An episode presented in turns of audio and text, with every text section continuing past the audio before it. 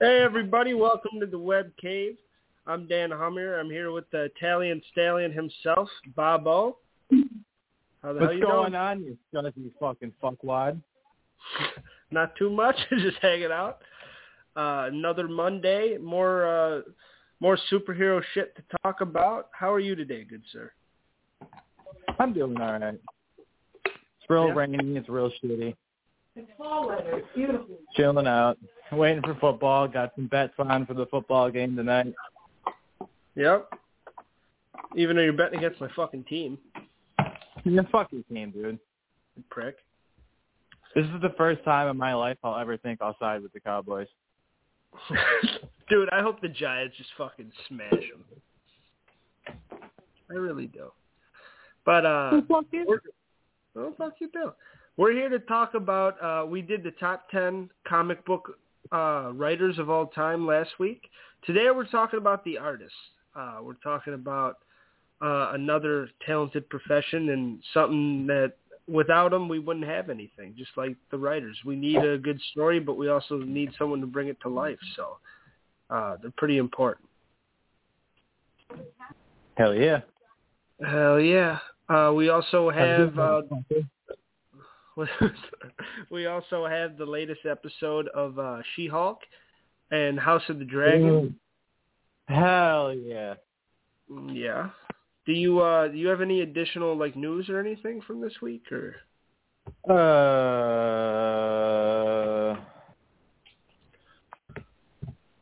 not to my knowledge. I've been real busy this week, so I haven't had a lot of free time to do a whole lot of research and whatnot. I feel. I Been haven't busy week this week.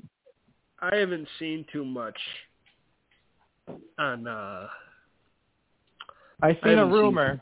I'm not 100% positive. It's one of the pages I follow on Twitter. I'm not going to name the page by name. But uh seeing that Zack Snyder is a potential candidate for the director of the Secret Wars movie, The Avengers. That'd be How would you ultimate- feel? How would you feel if Zack Snyder did get casted as a director of an Avengers movie? I'd feel betrayed.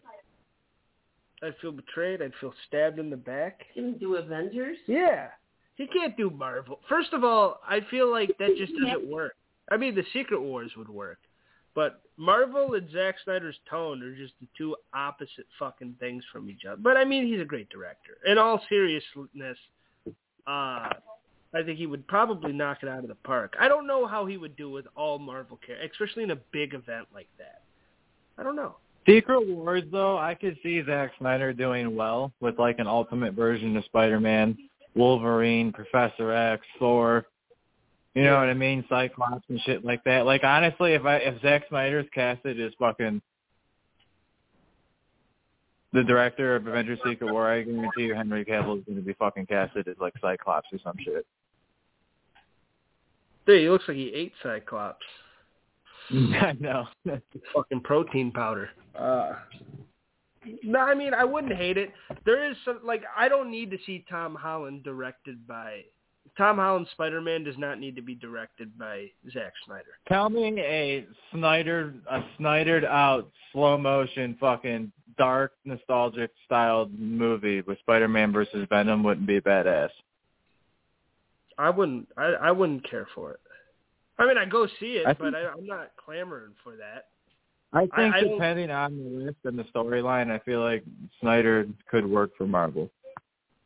In ways, but I think of all care, I don't think Spider Man should ever be touched by Zack Snyder. If you're asking my actual opinion, I don't think. he- Yeah, I mean, I, I personally, I wouldn't. I wouldn't want that either. But I don't know. It's like saying that like all comic book writers have worked for both Marvel and DC. I don't see why directors or actors can't do the same. Yeah. No, I mean he can go do whatever he wants, and I'm sure it'll be fine. But who knows? I don't even know if that's like an official thing. That's it could be like a fan thing. I, it could have been real. I don't know. But it was from a page I usually follow that that leaks things. That's usually typically ends up being true, but not all the time. Yeah. All right, you want to briefly talk about the latest She-Hulk, number six? Yeah, I literally just got done watching it about fifteen, twenty minutes ago. Well, what Eh. was your thought? Eh. They're not. They're not picking this show up at all. I mean, I'll give you like the end of the episode when they, with Mister Immortal being there, that kind of gives you hints of like an immortal Hulk and Hulk becoming Maestro someday because he ages that long. It's a possibility. It was fucking um that company at the end taking the blood samples of Jen, trying to figure out like make other Hulks. It's it's it's it looks like it could lead to something interesting, but this little bridge and this little ride I'm on to get there is not a fun ride. It's not a fun ride. Did they finally get her blood? I don't. They didn't show it, but in the end, on the on the lab screen, it showed Jennifer Walters and like a DNA sample, but they didn't show them taking it. So I'm not sure like if they picked up her pile of puke that was on the ground or some shit. I don't know. Oh, okay. It looked like a brand new device was made that was strong enough to penetrate her skin. Yeah, it did look like that, but I don't know. I will say, I I, like didn't- Titania. I'm gonna say I it. don't. I like, was fucking. I like Jameela Jamil. She's she's a very good actress. I like her as a human being, but her role as this is fucking stupid. Dude, I didn't think in that first episode that she was gonna have like a big role. I thought that was the end of her. Yeah, I thought she was I like, done. like a year ago, Jamil Jamel was casted as the main series antagonist. She's like the main villain of the series. I, I mean, I'm seeing that. It's fucking stupid. it's fucking stupid. it's fucking stupid, Peter. I love the show. I'm upset. It, it, it makes me upset. All right, well, let's talk about something good then. And I mean, there was a couple story I mean, beats I- throughout this that that was okay. I give this episode like a six out of ten. yeah, I'm I'm at like a consistent six. So, so totally far, the highlight of all of the episodes so far of She-Hulk, the highlight has been Daredevil's helmet in a fucking box. Yeah, and that's not good when an Easter egg is your fucking or a, a bit of foreshadowing. Like the highlight moment of the series has been Daredevil's fucking helmet sitting in a gift box. That's been the best part of the series. Yeah, that's pretty ass.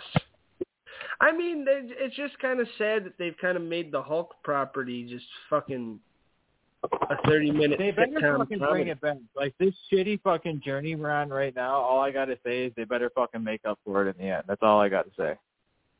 Yeah. And I think it's hard I with shows. fucking God that's what they're doing. Yeah. And it's hard with shows too, with different directors and different writers and. But uh. They need to have the same like 15 people in a room writing the scripts for every single storyline. For I- all I the think shows and all the movies. It needs to be the I- same I- people writing the same stories. I agree. I th- I agree. I think that's where they're fucking up with these Marvel shows.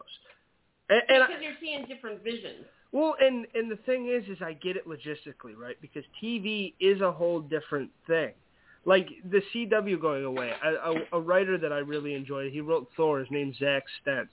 He was saying how bad of a, a thing it is, even though like a lot of people think those that Arrowverse got a little, you know, uh Convoluted. convoluted and not. I liked most some quality. of it. Like, I did like part of the Arrowverse. But he was saying like something like that for like young writers and stuff is fucking huge because you have like 25 episodes to a season and you have like 20 writers all working together or doing different episodes and kind of cutting their teeth. Uh, when you have except and on the contrary, you have like a peacemaker that's written by one dude, James Right. Gunn, directed by one dude, and no one else gets a cut of the pie, just him Right. which I, to me, like I would say, let's go on that model for quality standpoint because Peacemaker is one of the best superhero TV shows the last five years. But Look at Kevin Feige. Kevin Feige wrote an entire fucking universe, and look what happened in that entire universe. Every movie was fucking flames. Yes. Well, he wrote the blueprint for the entire universe. He Exactly. didn't write. like they had, he didn't write any of other the movies. had to follow the blueprint. That's like that's not doesn't seem like that's what they're doing now. They're kind of just giving these writers the leeway and saying, "Here, go do this, and we're going to intertwine it somehow." Yeah, there's a different writer credited on each episode. It's not working. No, it's not. It's not working because they made fucking Doctor Strange this huge mystical fucking lord of the dark arts, and then now he's fucking. Oh yeah, Spider Man, I'll I'll raise everybody's mind for it. Yeah, no problem. Oh, you want to do this, this, and that? Oh yeah. By the way, this is going to cause issues, but I'm not going to tell you that. Yeah. And they should at least, like with directors, you should keep a director to a character. Like I like Sam Raimi, but Doctor Strange 2 was kind of vastly different of a vision than Doctor Strange 1, in my head at least.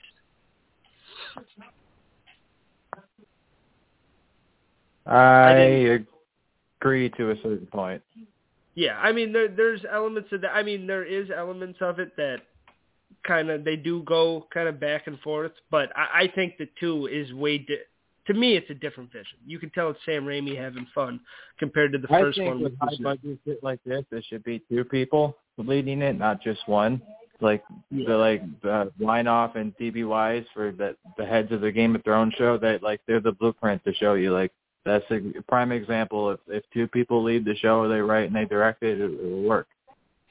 Well, yeah, and that's that's what I'm. I, if you do two people, that's fine, but have them on each one. Like, if you make a a fucking uh, who's a fucking like this uh like any type of any character, any fucking Marvel character, you fucking do Miles Morales and you give him a movie, and you have one director on him. Keep that director for three movies. Don't give him a new one the next fucking for the sequel. That makes no sense to me because that's putting two That different. And the same thing with the writers. So it, it is a little weird what they're doing here. I, I do, I do think this. The thing about this show is, I, I think it hurts that it's in the MCU. To be honest, I think if it was loosely connected and was kind of an Elseworlds thing, it'd be a lot better. I think the fact that they're trying to continue like an epic saga like the MCU with, you know, a 30 minute comedy like this is just kind of baffling to me. Like not everything has to be together. You know? I agree. They should loosely tie it, but it doesn't need to be. Yeah, like moving the like moving the plot forward Yeah. for the MCU. It does not need to do that, and it really hasn't. But it seems like that's what they that's their intent, and I don't think it's going very well. Right. So yeah, that's what I got on it. I give it about a six too. I would be very fond of it. Like I said, I'm waiting. I'm still open-minded about the show. I'm still waiting for the fucking to go over the tip of the mountain down the fucking down the other side, man. I'm waiting for that moment. Yeah, hopefully it comes. All right. Are you ready to talk about something good? Yeah, let's talk about that house. You want me to go first? Go ahead. I give this episode a nine out of ten. Okay. Why? We really, really enjoyed the new actress playing Rhaenyra. I think her name's Emma, Emily Darcy or Emma Emma Darcy or something. like that. Yeah. I like her a lot playing Rhaenyra. Olivia Cooke playing Alicent. Not so much a fan of. Really? Yeah, I don't like the new Alicent. Like I don't. I don't know. They. I like the new Alicent more. I don't. She's fucking. What's it's like the doing older she got, the more childish her mentality got. Well, yeah, she's supposed to be the worst though. Like I think the actress is doing fine. Like I think she's portraying the fucking the- Yeah, the yeah. bitchiness I well. more or less meant the character, not not the actress. Yeah, I mean she's a heel. I mean she's not really supposed to be like she's like that in the book too. She's she's a bitch. The episode had a lot. It had the comedy with the kids and the dragons and the little pig coming up the stairs with the fucking paper dragon wings taped Yeah. to it and the bullying scene. Like that was entertaining at times and like the it had the heartfelt moments with the kids training with the swords and the alleged father of Rhaenyra's children and Sir Criston Cole. and the children. That was a powerful scene, and my favorite scene of the of the episode was was uh Laena Velaryon, where she was in that same predicament as Vis- Viserys' first wife, where the child wouldn't come out, and Daemon had to be given that order to attempt to cut the child out, but the mother was going to die.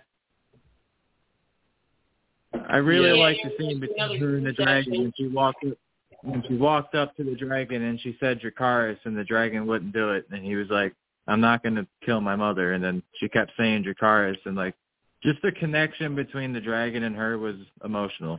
At the end, the dragon knew that the mother was in pain, and I that know, this that's was why he his burned her. only way of helping her, and that's why he did accept the fact he had to burn It shows very well that the dragons are among the smartest of the, all the beings in the realm.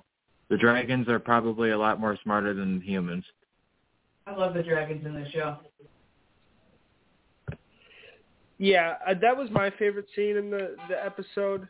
Uh Daemon's face when he fucking walks out there and sees that, and I it was really sad. She was like my favorite character so far. I felt bad for her. Uh, I liked it. We liked her all growing up. Like she was like the actress playing Laena growing up. Like she did a really good job. I wish they would have kept her around for like another episode or two. But I mean, it had to happen though. But I thought it was Yeah. great. I thought it was. great. That was my favorite scene of the episode. One episode. Yeah.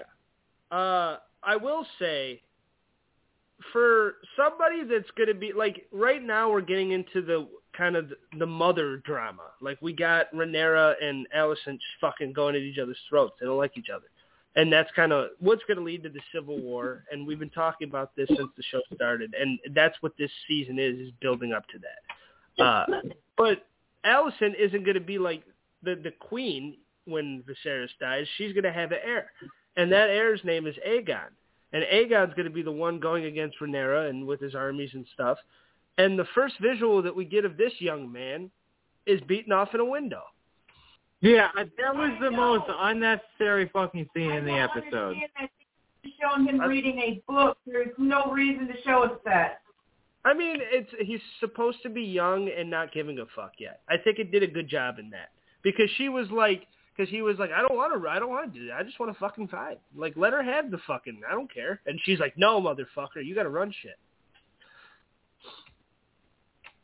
So I mean, it, it did its job. I think. I I don't think it was the best scene of all time. We didn't need it, but we didn't need him whacking off. But I wasn't mad at it either. I didn't like fucking smash my TV, but I uh I thought it was kind of funny.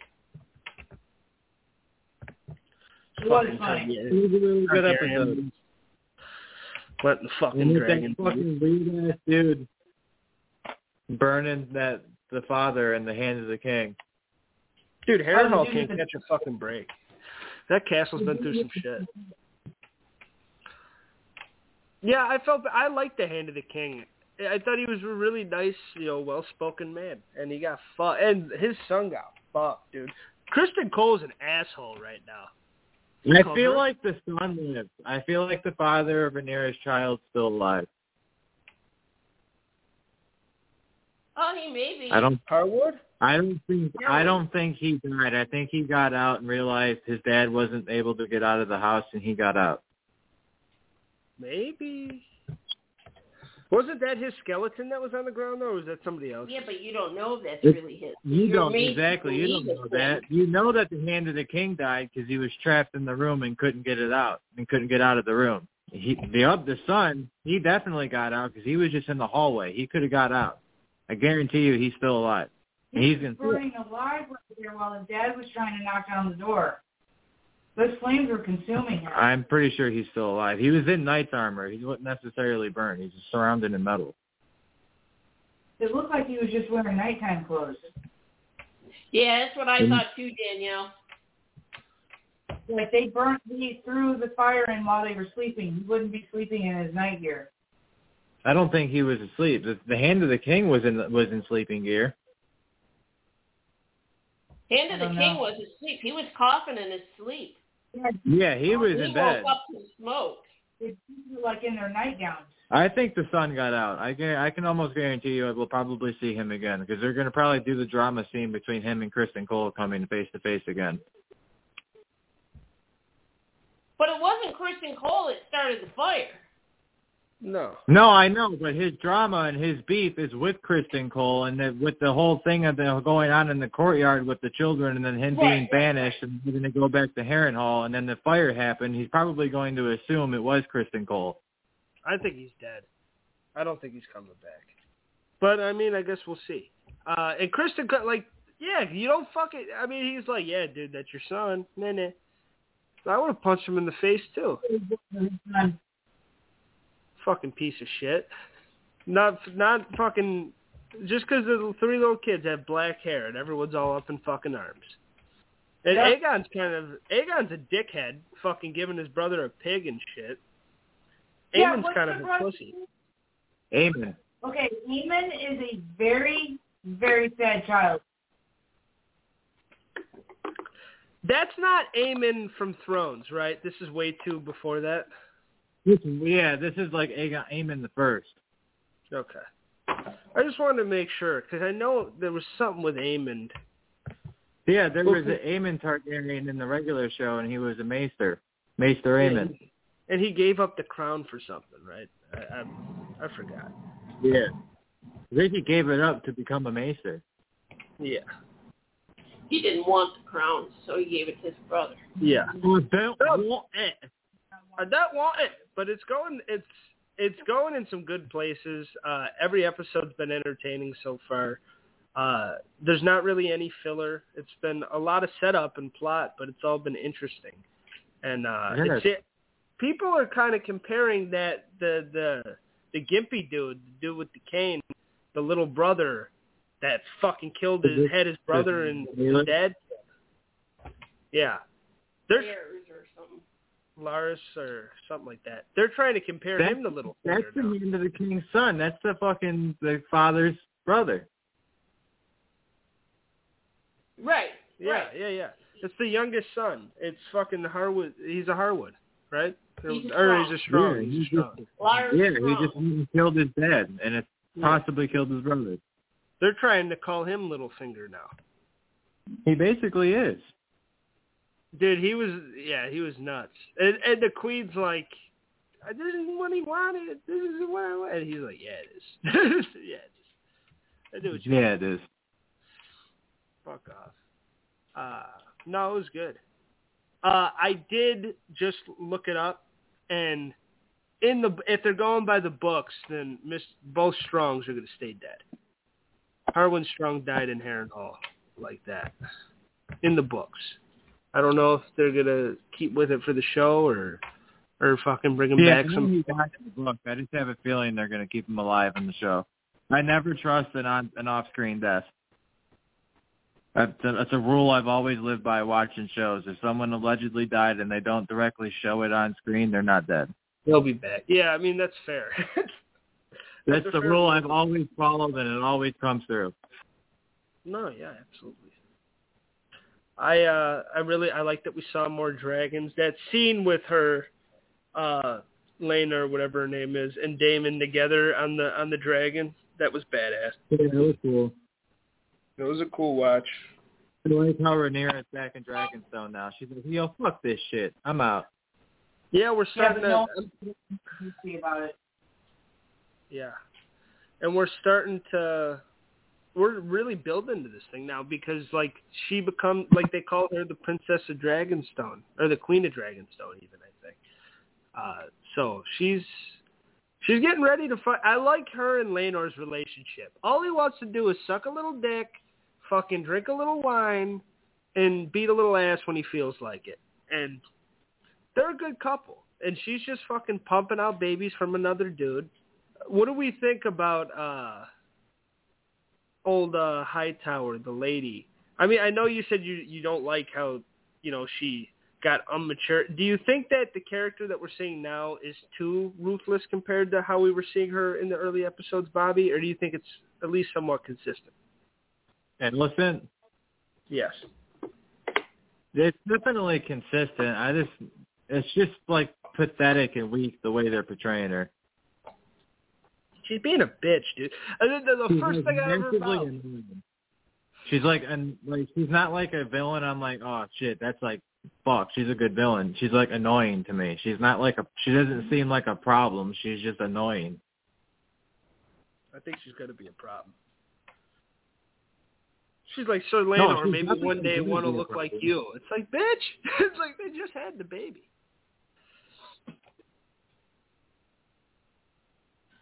She's a jealous little woman. She is. The king just wants everybody to get along. He's like, I'm fucking dying, dude. Can we all just fucking have peace? And I like when he was sitting there saying like he was like throwing his old man fuss because Alicent was putting pillows and shit and tucking them into the blanket. He's out of these fucking pillows. Yeah.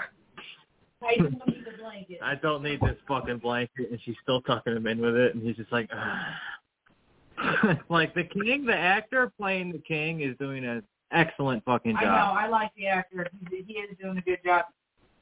He is doing pretty good. Uh, another funny line I liked is from the Maester when we were it, like it was very low key, but during that whole like argument when they're talking about what to do with the stepstones and stuff, and when Rhaenyra makes her big offer, like before that when they transitioned from one topic to the stepstones, the Maester's so fucking old that he's still talking about the other topic, and the one guy's just like, no, like we moved on. I just thought that was pretty funny. We moved on. and then when he brought it up, and then the king was like, "Oh, these blessed fucking stepstones." Yeah, and this old fuck's like talking about the other shit. He's like, "No, dude, dude, we're we're we're on this other thing now. Fucking keep up." It was funny. Uh, I uh, I'm liking it a lot. I like the I do I like high, the Hightower girl. I think the actress is doing a great job, and I like Rhaenyra. I I don't have a problem with the age up whatsoever. Which I thought I was going to because I thought the the girl that was playing Rhaenyra was fucking knocking it out of the park. Uh, and I was wondering why they didn't just do CGI or something to age her up. Yeah, I've been only ten years. See, the, I think because the reason 10 why they Yeah. What I think the reason why they changed her is because she had three children and the age up. That little girl that was playing Rhaenyra before does not look like a girl who just gave birth to three children. Yeah, I can see that.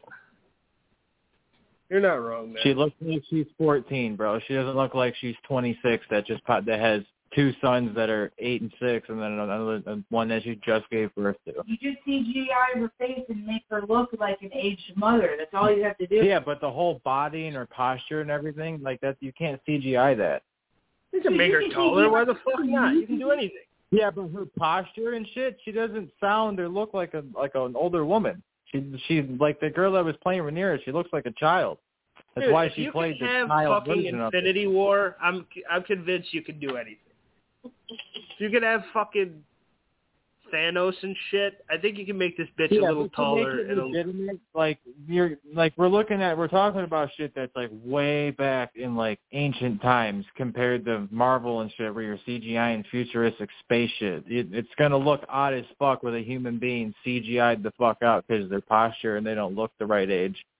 And that like you know, it would look stupid. It would look like a sore thumb out in the middle of nowhere. If it's done wrong. No, I mean I, I don't I don't disagree with you. I do a little bit, but uh, I think uh, this episode was really good. I, I would I would agree with your nine. I uh, it, it it has a little bit of everything. It's got that the political drama mostly. Like it's got the early seasons of Thrones political drama that's really intriguing.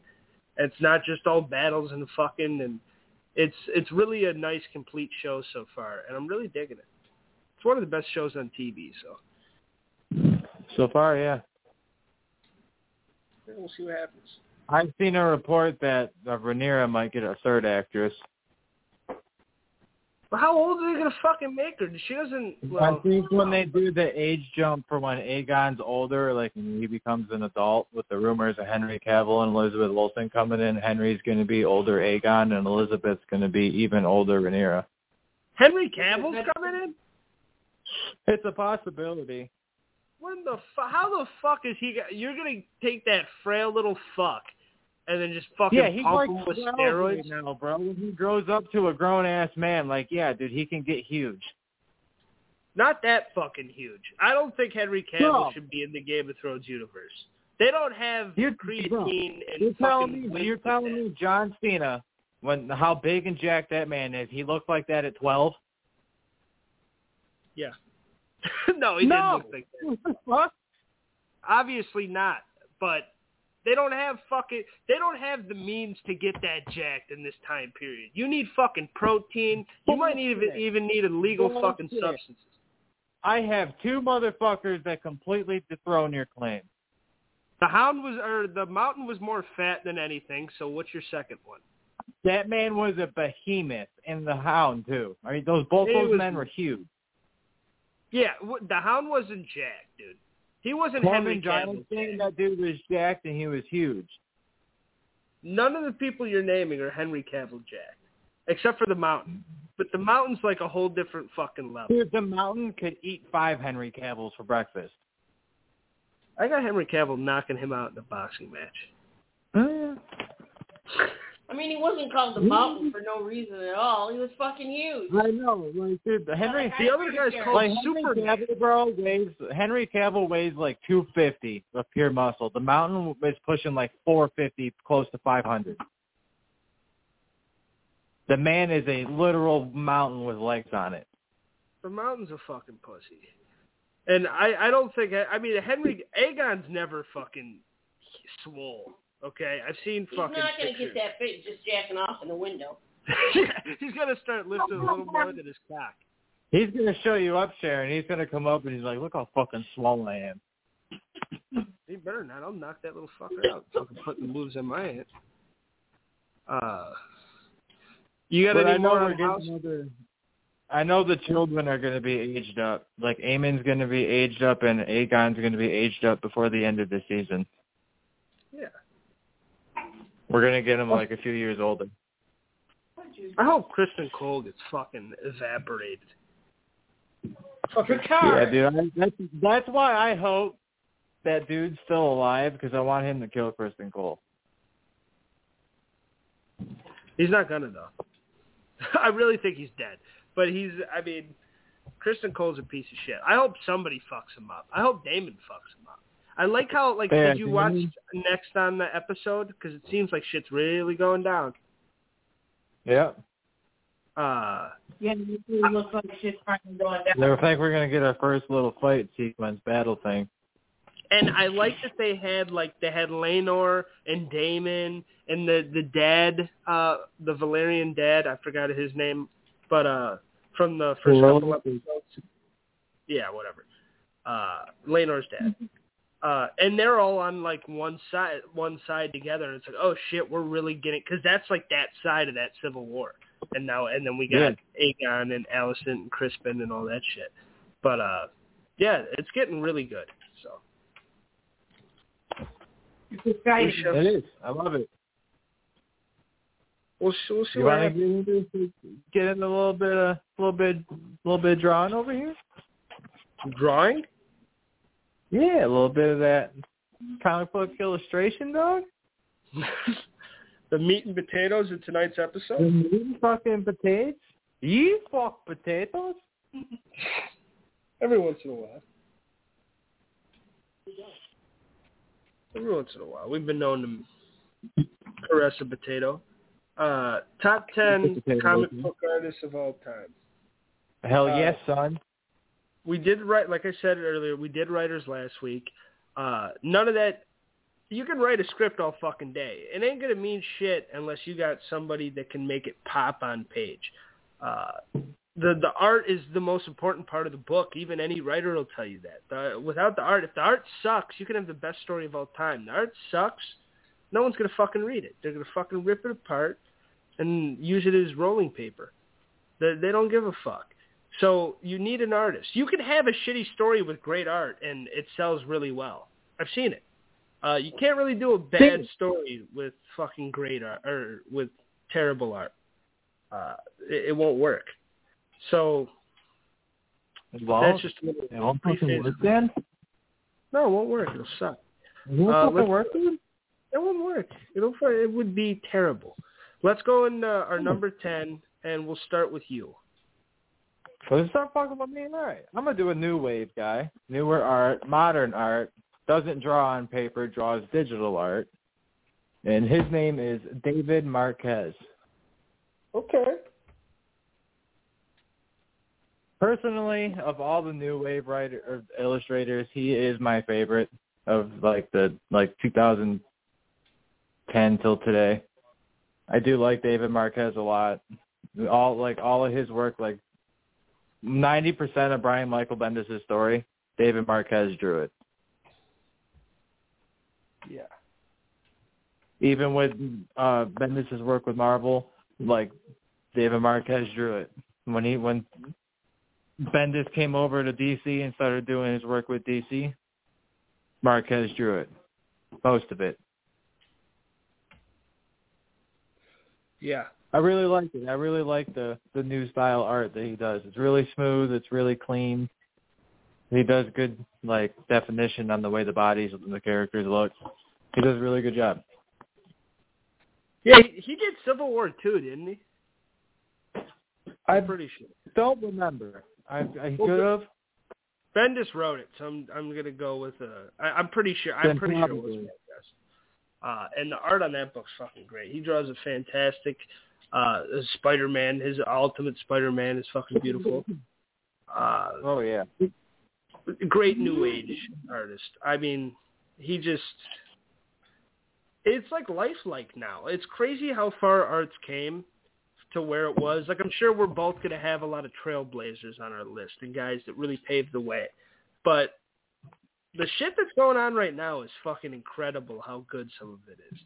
And he he's one of the bigger contributors, so that's not a bad pick. All right. I'm going with a fucking newer name myself.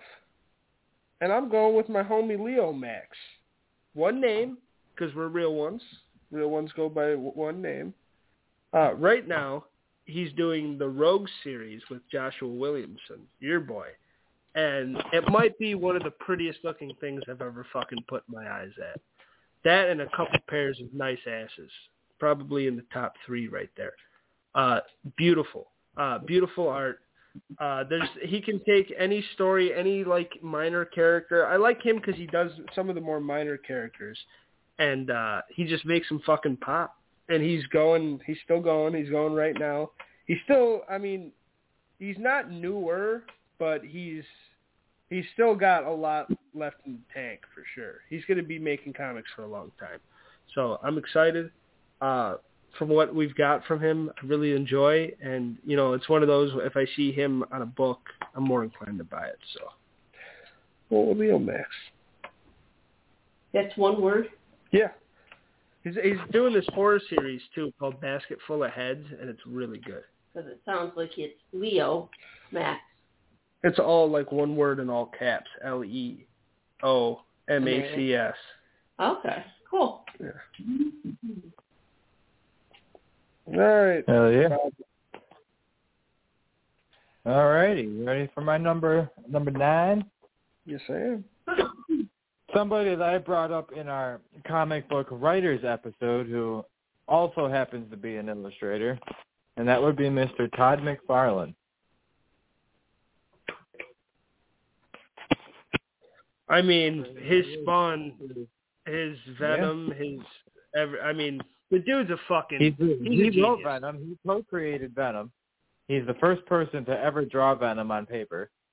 That's a huge attribute. And his Ultimate Spider-Man series was absolutely fantastic, and he drew it. And the Spider-Man series that he wrote is one of the best-selling Spider-Man series of all time. His Spawn drawings are absolutely incredible. When he get that short spell, when he got to draw Batman and do Batman shit, that was really good. When he did the Batman and Spawn crossover, that was fucking fantastic. Yeah. No.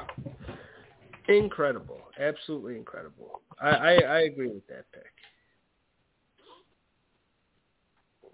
Absolutely. Just for, just the sole fact that he's the person who created Venom and is the first person to draw Venom and see where Venom has gone to today is the reason why he's definitely in this top ten.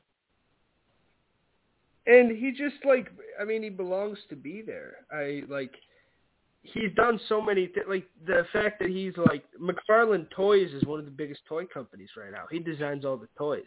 You got to write that down on paper and draw that and shit to to go off it. I'm pretty sure. I don't know for sure. I'd actually have to look it up, but I'm pretty sure that he did the animation for the Spawn show too. But I don't know for sure, so I might be. I don't want to put that as like fact. But he he's fucking good, man. His his Venom Spawn is like the best, like most known character outside of Marvel and DC. Uh, what he's done with Image and stuff, and like he draws Batman really good. But I mean, obviously his claim to fame is his Venom. But like he draws Spider-Man really good. McFarlane's just a fucking beast, dude. Oh, for sure. All right. Next up for me, I went with somebody that our boy's actually going to be working with, our boy uh, McFarlane, on the Batman Spawn book. This guy that's going to be drawing it, because McFarlane's just writing, I believe. The man that's going to be drawing it is Greg Capullo, who, if you don't know him, uh, you probably should. One of the best like 90s and 2000s artists in DC. He's done some Marvel stuff too, but this guy is fucking amazing. Uh, he he's worked with guys like Jeph Loeb, and uh, he's his Batman is something he's really known for, and his stuff on Detective Comics, and he did Metal. So if you really like the art style, Greg Capullo, I, I said Jeph Loeb, my bet, but him and Scott Snyder, he's Scott Snyder's boy. He's basically like. uh like how you said uh, Bendis w- with uh, Marquez. That's how uh, Snyder and Capullo are. And them on Metal was Metal's not my favorite story of all time, but it is some of my favorite uh, art. And uh, he's, a, I mean, he's the sole reason for that. So. I like and- Absolutely. And him and McFarlane are going to be working together, which is fucking cool. He just draw, like he does the dark shit really well, so I like him. Yeah.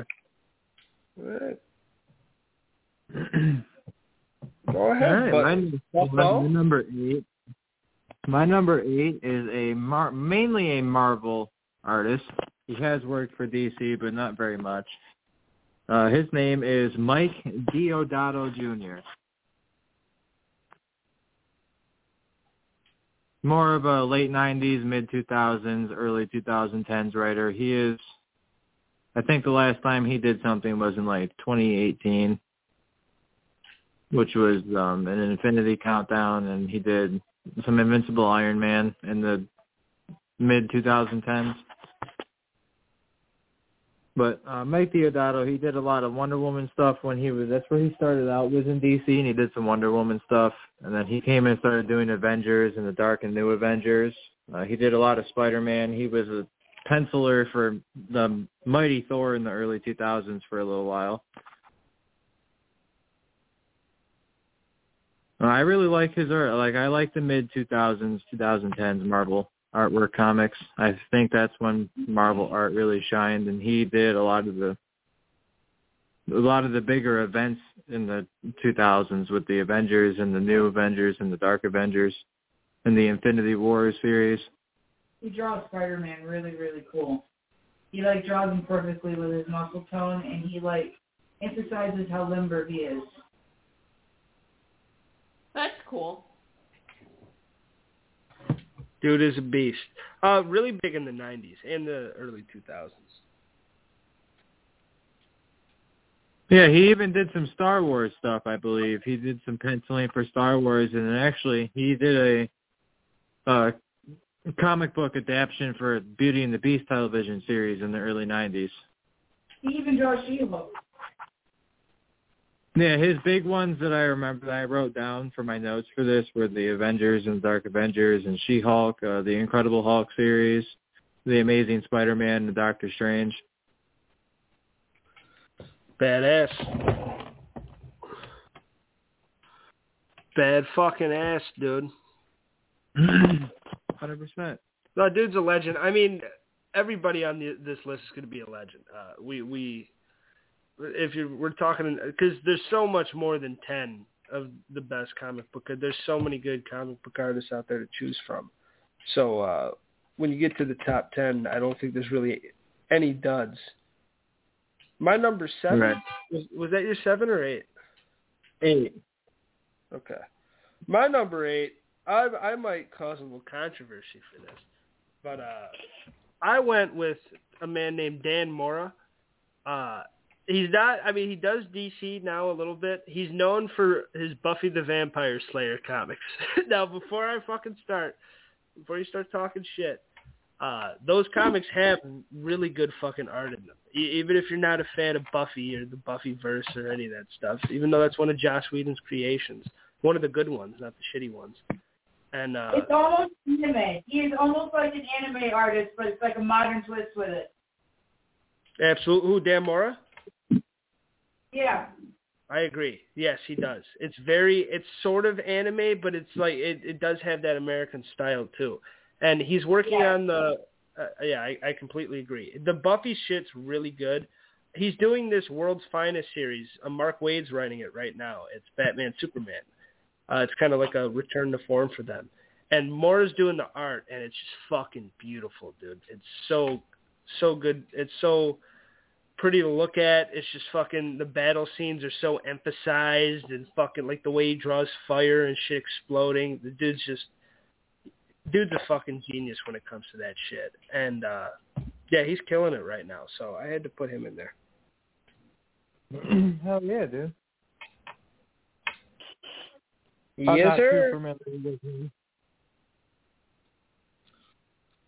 All right. Well, my next one is uh, somebody who definitely deserves a lot of credit, who you probably know very well, and his name is Dan Jurgens.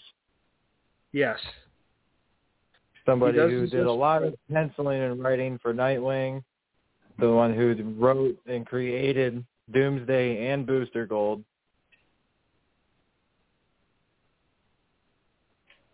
He did a lot. He was- did some Batman. He was a big writer, uh, illustrator for the Green Arrow series. I mean, you create Booster Gold, and then you do Doomsday. I mean, that's a that's quite the resume. I mean, he did, yeah, he did fucking Death of Superman. it's one of the biggest stories of all time, and the art of that book holds up extremely well for taking place in 1992. And he, he's a big reason to to thank for it, because he didn't Oh, only definitely. create. He created Booster, he created Doomsday, and he created Cyborg Superman, which is fucking really cool. Uh, for art. He's done a little writing too, but he really is. He, he's an artist. Artist. He did the 52 series after uh was it Infinite? Yeah, after Infinite Crisis, which was you know highly acclaimed, and that was a weekly series. So the dude grinds too. Uh, Yeah, and he was he was a writer on the Zero Hour series as well. Yes, and that even though I mean we're we're getting the sequel to Infinity Crisis on Infinite Earths now, but that was actually the sequel. It was the second event. He worked on that all the way back in the late '80s, or was that already early '90s? Early Wait, wait, nineties. Yeah. But his Superman, he draws a damn good Superman. Dan Jurgens is the man. I'm I uh I forgot to put him He on my list. from it should be in the comics kind of Superman. I agree with you. I agree with that statement. The dude's a fucking legend, man. Uh, real good pick.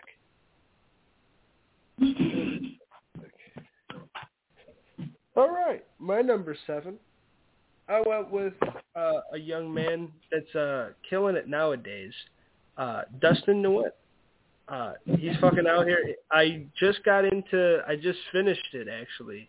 Robin and Batman, which is kind of an old origin take on uh, Dick Grayson and, and Bruce, and you know Dick is a young kid. He's like ten in the series.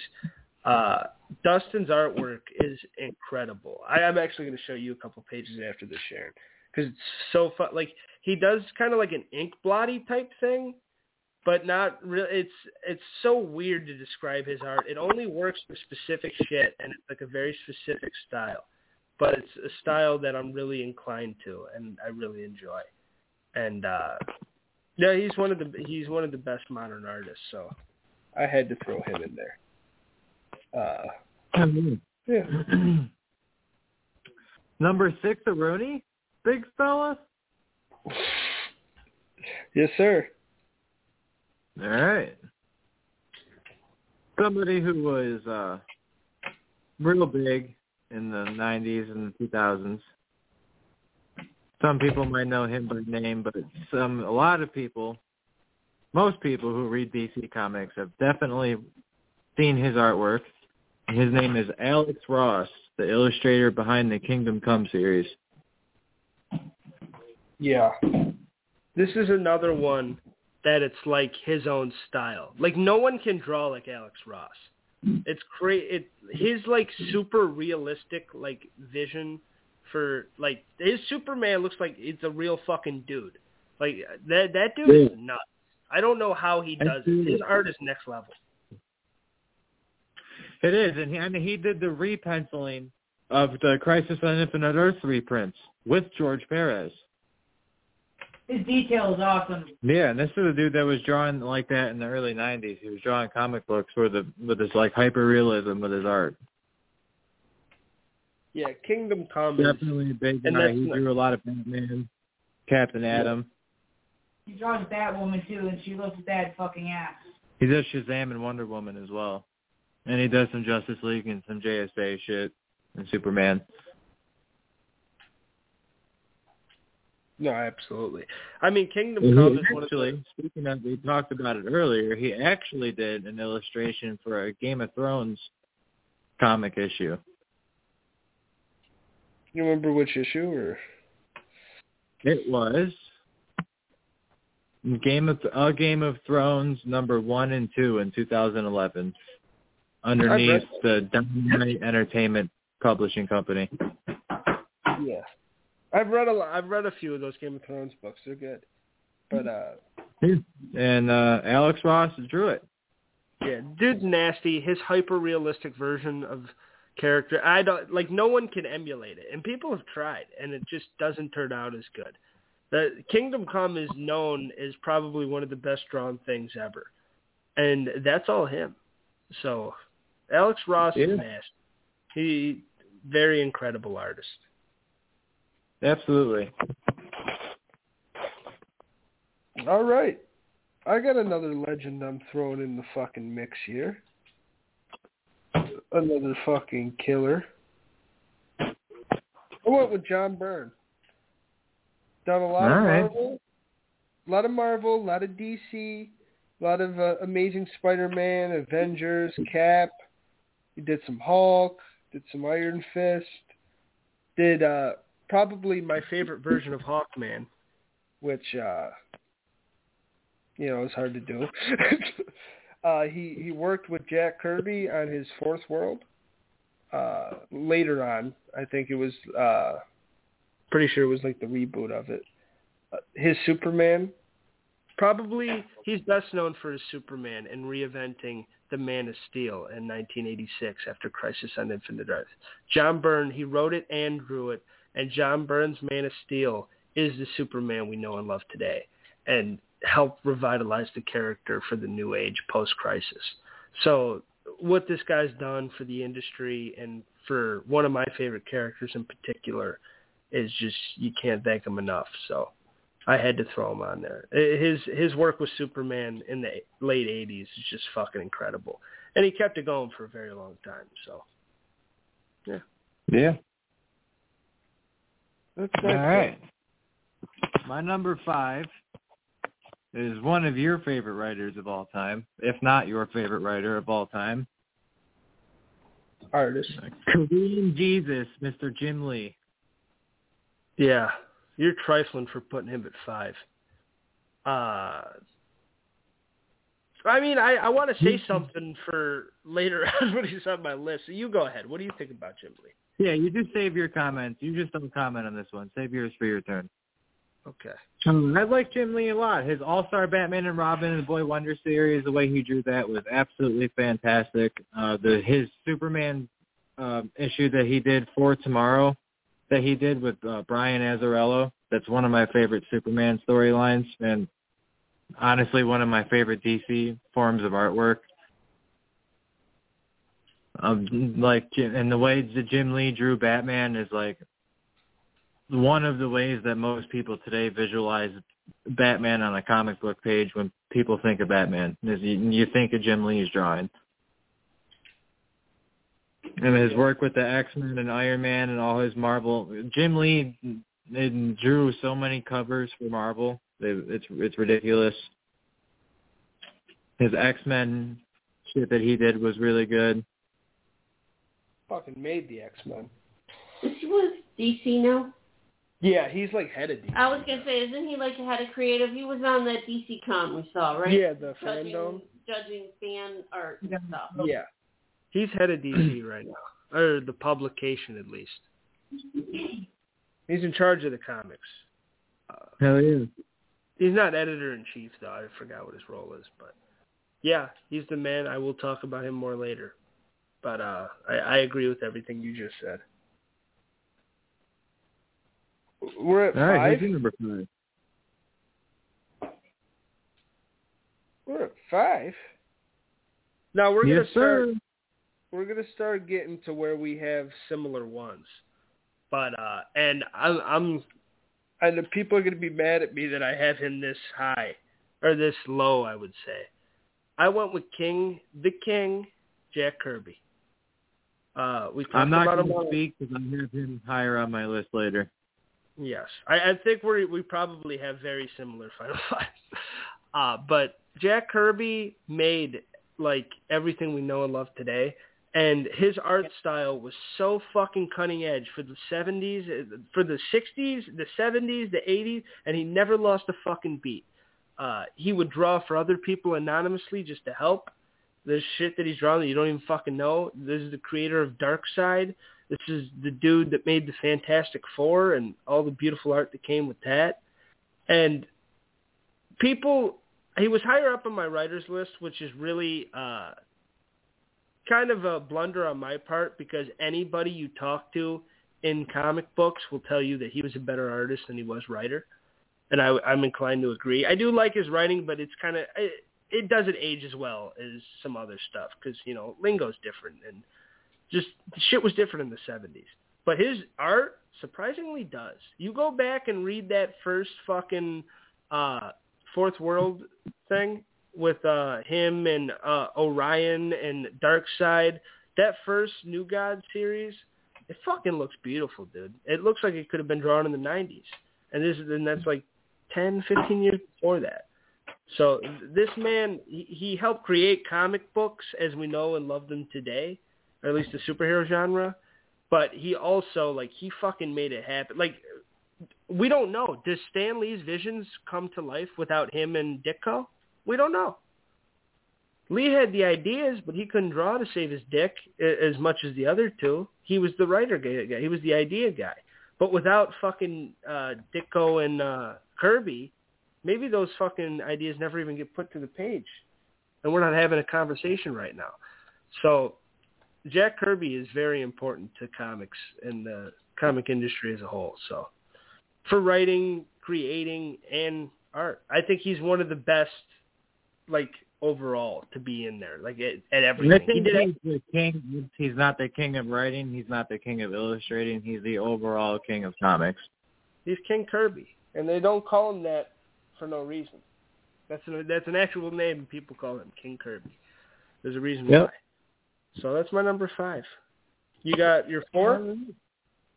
Yeah, I'm not going to speak on Kirby because I do have him higher on my list. Not too much higher. So I'm going to get to him shortly for my part of his my take on Mr. King Kirby. Okay. But what I'm going to do here for my number four is I'm going to give you a, another absolute legend. And his name is Neal Adams. I like his art too. Who's Neal Adams? for his work with Batman and Deadman. my Dead favorite, cool. Yeah, the J- I'll just talk about him. With yeah, he is my number four. So I'll just talk right, about cool. with. His work with Batman, his work with Deadman, the JLA, the Spectre, and Superman, and all his Avengers work, and his new and young Avengers, and Thor and X Men series. Like Neal Adams is kind of everywhere, and his work is very consistent. It's very, very well. He's another one of those dudes who, when he came out in the early, early '70s, his artwork was revitalizing. It was fantastic. And this is a dude who still drew in like 2018. And his artworks never skipped a beat over a 40 year period. Uh, y- to a point, I, I would. I think there are arguments are, that it can be made that say it, it very much did skip a couple beats when he with older age, which is fine. I mean, everyone's going to get worse at their craft the older they get. Uh, but the influence that this man has cannot be understated. He could easily be anyone's number one. R.I.P. By the way, he just passed. Him and Perez just passed. And I Yeah, think know. Uh, who else? Uh, never mind. But th- those two just passed recently, and those are two of the foundations. And him especially, uh, Jim Lee, Frank Miller. We put Frank Miller on our, or he was on my writers list. Also a very good artist. He drew the Dark Knight Returns and stuff. Uh, they're both influenced and proteges of Neal Adams. Jim Lee's one of the, the greatest comic book artists right now, and, and like previously too, these last couple decades, or this decade and the one before that. And he was under the tutelage of Neal Adams. Neal Adams, fuck, and he was working way before. I think he was working like the '60s. I'm pretty sure he was doing shit for Archie on the fly, and, and he Yeah. started and he, he did some stuff in DC too. He started like really fucking up. I looked it up earlier. It was like in the 19 from like 1967 to the late 70s, like Action Comics like 356 through like 485 or 490 or something like that. Like Neal Adams did all the covers for all of those comics. Yes, he was the guy. Those And-.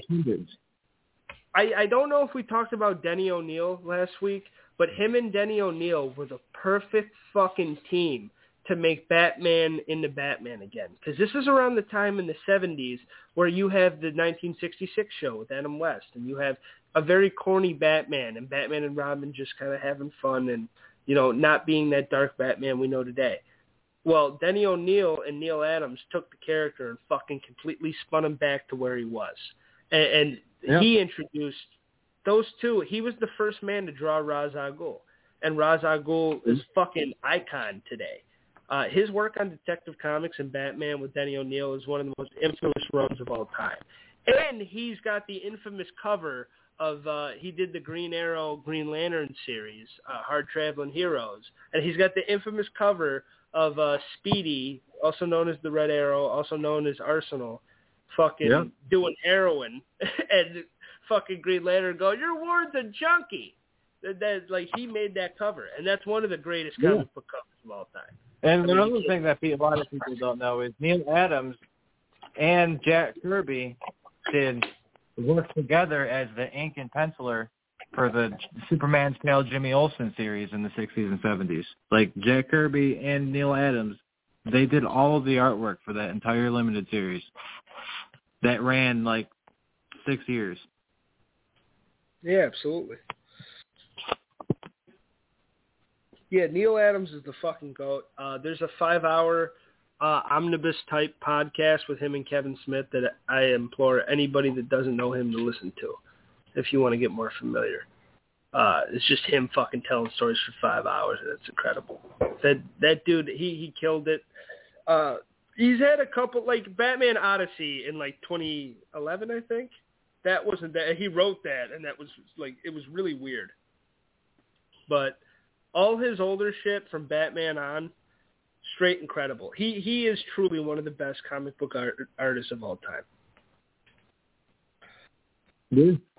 I mean, he was Absolutely. the first one like at conventions too, selling his like sketches and shit for like a thousand bucks. Really, he he's like one of the bigger like people's rights uh, artists in in comics. Like he was like big on getting everybody paid and getting everybody credits and shit.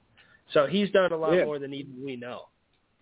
He did. Neal Adams did a lot of the like the Batman volume, like the fucking 300 page books. Like Neal Adams drew a lot of those too. Absolutely. That was both our number four. Who's your number three? My number three is the King Jack Kirby. Okay. And well, I already covered him. Go ahead. What he said with his work with creating Darkseid and Orion and the New Gods, and his creation of Kamandi and the Black Panther, and co-creating Captain America, and illustrating the Marvel's Eternals and Silver Surfer and the X Men and the Fantastic Four, like. 90% of the characters in both of DC and Marvel that we love today came from the hands of Jack Kirby. Yes. whether he whether it was actually writing and creating the character as a whole or the being the first person to draw them or like revitalizing the visual of the character because of the way he drew them Absolutely.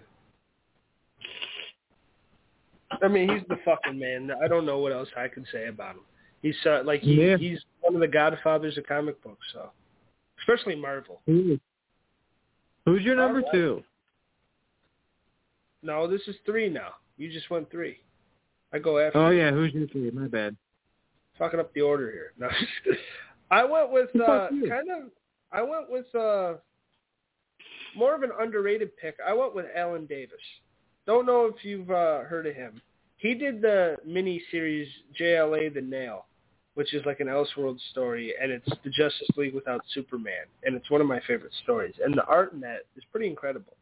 But he's mostly known for his Marvel stuff, with his uh, his run on Avengers being very esteemed. Uh, he did stuff with the Fantastic Four, especially uh, Fantastic Four: The End, the miniseries, uh, which is another one of my favorites. He did some Thanos stuff, and uh, Thanos' art has always looked cool. So uh, he's just he's he's the guy. He did another nail when they went back to that, but that wasn't as good. The, the art was still good, but uh, yeah, he's fucking he's he's underrated and doesn't get the credit that he should get. Uh, he's one of the better artists that no one talks about, so I had to throw him on here. hell yeah man All right, brother, who's your number two? brother hell yeah brother anyway Yeah, it's just My while you're number fucking two channeling Hulk Hogan over there. M- Marvel legend Steve Ditko. Yeah, I mean he's right there with Kirby, right? Uh, except That's he why he's my number two. I, this is the reason why I put Steve Ditko over Jack Kirby. Yeah, Jack Kirby created Darkseid and Orion and the New Gods. And yeah, he created Kamandi and Black Panther and like helped create the Fantastic Four and Cap. But Steve Ditko created fucking Spider-Man. Steve Ditko co-created Doctor fucking Strange. And he created Captain Atom. And he created The Question. Like, Steve Ditko is an absolute legend. Somebody who was one of the first people, if not the first person, to draw Spider-Man on paper. Arguably the second biggest superhero the world has ever seen, right beside Superman. Yeah. Creating Doctor Strange and like the kind of character Doctor Strange has become today, like that's a huge, like a huge moment. One of the first people to draw Captain America, like Steve, in my honest opinion, Stan Lee could have still made it and still been who Stan Lee was today without Jack Kirby, but he would not have been able to become who he is today without Steve Ditko. I think, in my personal opinion, Steve Ditko is the one to thank for Stan Lee's success and like the platform that Stan Lee got to. It's because of Steve. Well, he stuck around for longer too, but yeah. I, I I don't disagree with you. And then what he did at Charlton Comics before they went away, he worked on Blue Beetle too, and uh, Yeah, I mean he's that, like, you're like Ditko's the reason why Blue Beetle is like famous now because he revamped his visual and like because nobody had the Blue Beetle fell off and he brought Be- Blue Beetle back by the way he drew him. He also, I mean, he like you said, Captain Atom. His the question a lot. We we don't talk about him that much on this show. The question is a lot of people's like favorite comic book character. Really fucking underrated character that has a cult fan base, and that all started with Steve Ditko. And uh It did. yeah, so he he's the fucking man. He he And like those three Strange, really are the Godfathers. Uh, what's up? like and like Doctor Strange, like that's a huge dude. The reason why Doctor Strange's name is Stephen Strange, he's named after his name is Stephen because of Steve Ditko. Like that's the Right. reason why Strange's name is Stephen. Yeah, that's fair.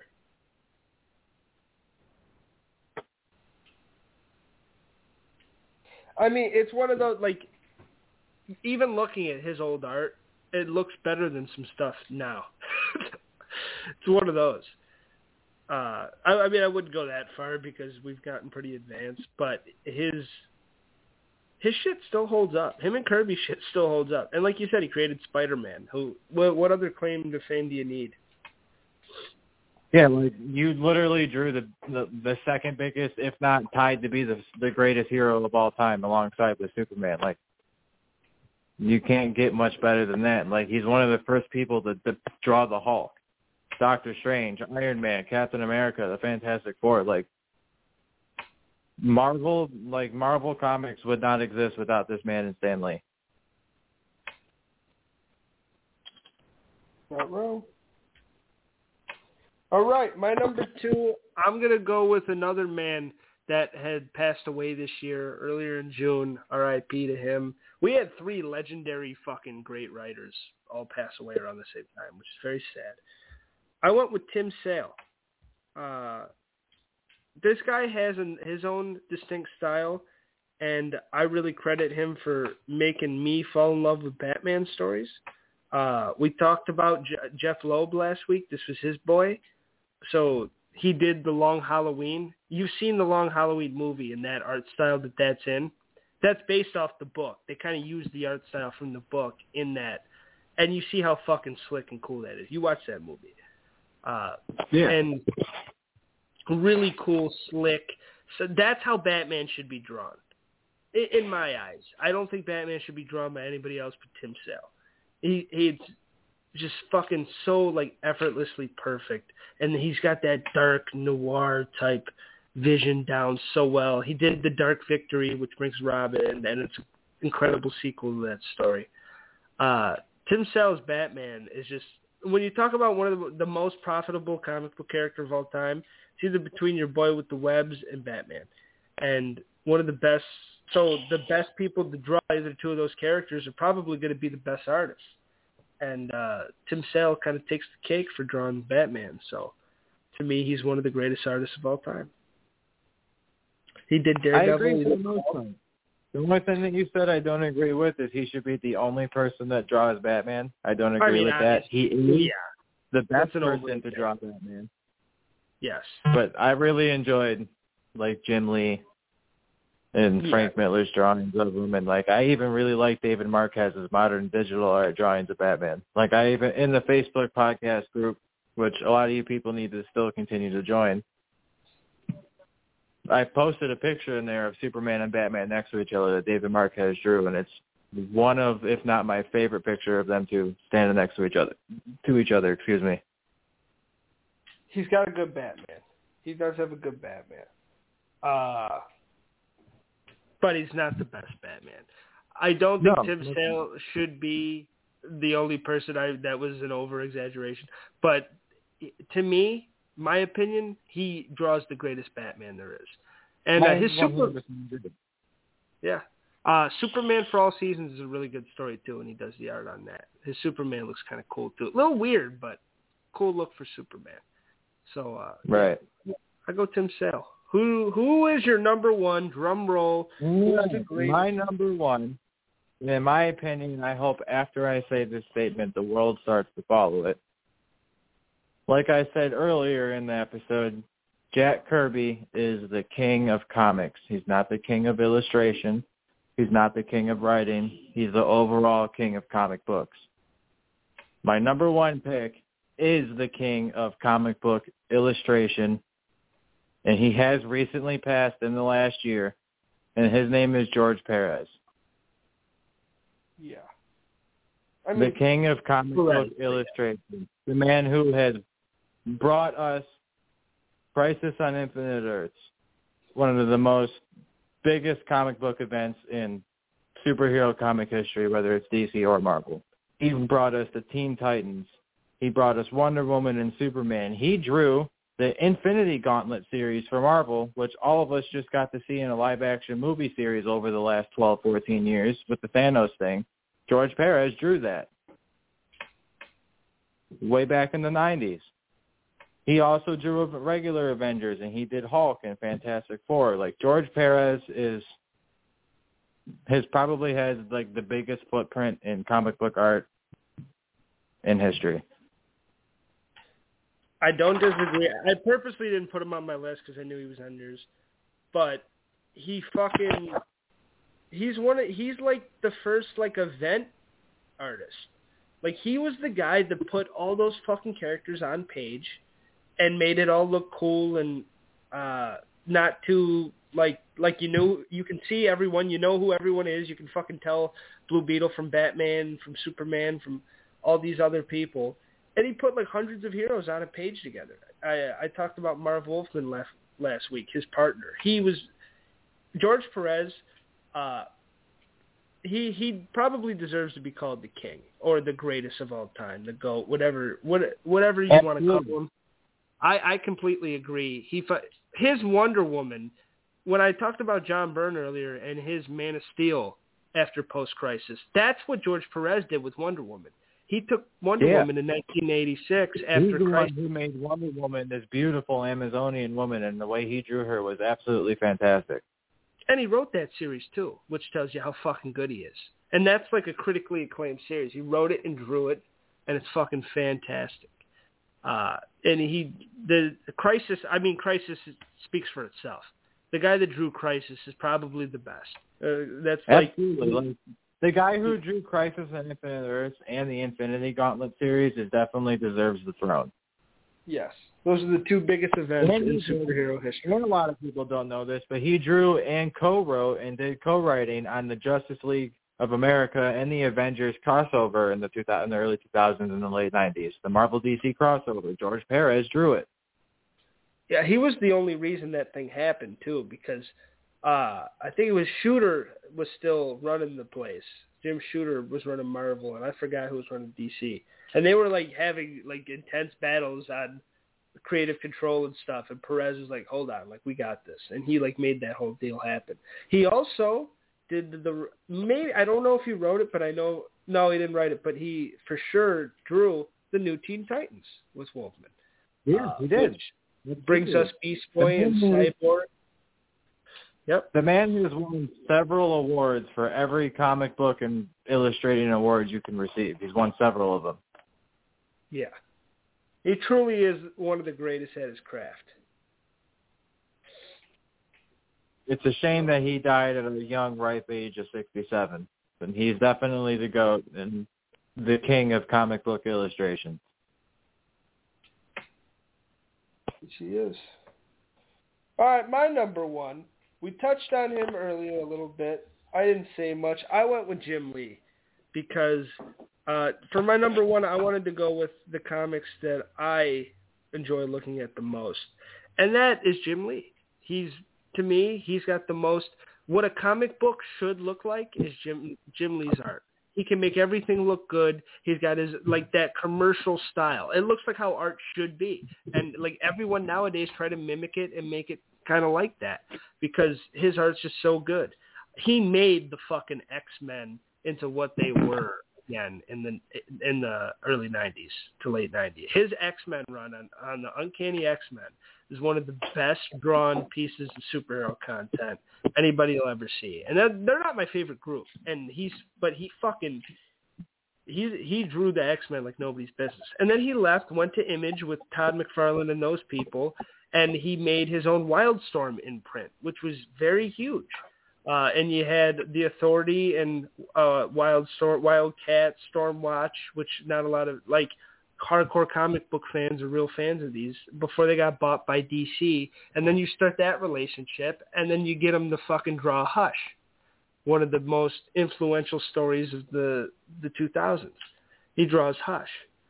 Uh, in which that book looks fucking phenomenally beautiful. I love that book. The artwork in that book is is nuts.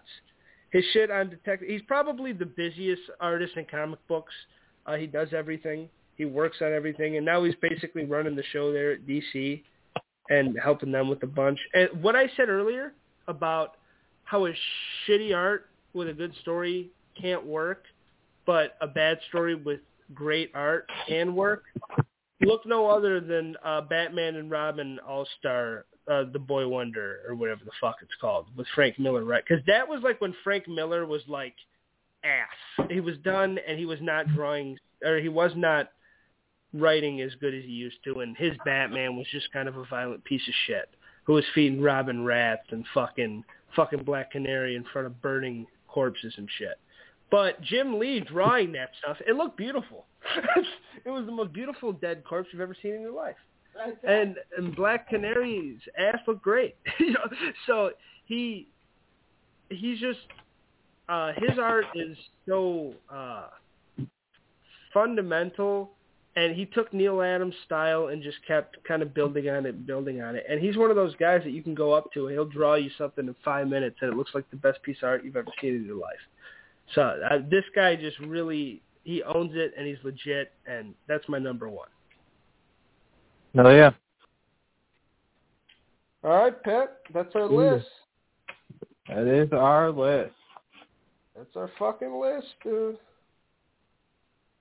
All right, you ready for my idea for next week's episode? Sure. You ready for it? No, not really. I don't think you are. I'm not. I am. Sharon is. Next week, I am suggesting that our next episode is top 10 comic book movie directors and screenwriters. Okay. I'm down. We can rank more people. Fucking. So, are we doing writers or director, or you want to do both? I kind of want to do both in together because, like, because like Zack Snyder, for instance, he's a director, but he wrote a lot of movies as well, and he partially writes parts of a lot of other movies that he doesn't direct. Well, let's just let's call the list filmmakers because that's technically both. Top ten Yeah, okay. Top- filmmakers. I- okay, that's a better way to do it. Top ten comic book filmmakers. Okay, yeah, that works. All right, yeah, I'm down. There's so many good ones, uh, and I know you and me are probably going to be having way different lists. Well, maybe a couple No, similar ones, definitely. but We're definitely gonna like. have some similar ones. The only person I want to exclude is Kevin Feige because he is not a filmmaker. He writes the story, the storyboards and the universe boards, but he doesn't direct or do the film shit. Okay, we can exclude Feige. I'm fine with that because he could be number one if if we did include him. So Yeah, I don't want to include him because he doesn't. He does. He's not on set of the movies. He's in Marvel Studios writing shit on a brainstorm board. And you know what I mean? yeah, he's just oh they should do this. Let's do it. He's he's I want to keep. him out of it. I want to keep. I want to stick to people who are actually on the scenes, on the set of these movies. Yeah, let's do it. Directors, co-writers, EPs, shit like that. You know what I mean? Yeah. And, and no, we can't put Zack Snyder in every single slot for uh the Snyder bots listening out. No, I'm not going to be doing that. The man will definitely be mentioned. I'm assuming by both sides, but yeah, I'm sure he'll be on both lists. but uh yeah, we're not going to do no no bots or nothing. We're not going to get too crazy. that sounds exciting. Uh, I'm ready for it. And uh, you got anything else, Bob? Or are you ready to fucking hit the bottle and get the hell out of here? I believe we have more She-Hulk, so we'll have another She-Hulk episode review. I'm Oh, pretty great. sure DC League of Super Pets is on HBO Max, so we can do a review of that next week on top of House of the Dragon. All right. With that being said, we'll see everybody next week. Bobbo, keep doing your thing, and uh, yeah, we'll see everybody next time. Oh week. yeah. All right. Have a good night, motherfucker. Always a pleasure.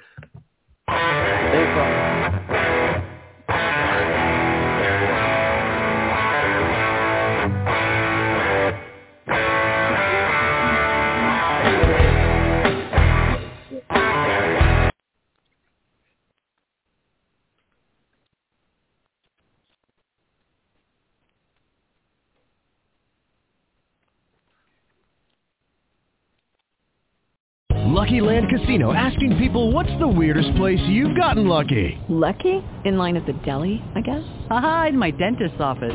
More than once, actually. Do I have to say? Yes, you do. In the car before my kids' PTA meeting. Really? Yes. Excuse me, what's the weirdest place you've gotten lucky? I never win and tell. Well, there you have it. You can get lucky anywhere playing at LuckyLandSlots.com. Play for free right now. Are you feeling lucky? No purchase necessary. Void where prohibited by law. 18 plus. Terms and conditions apply. See website for details.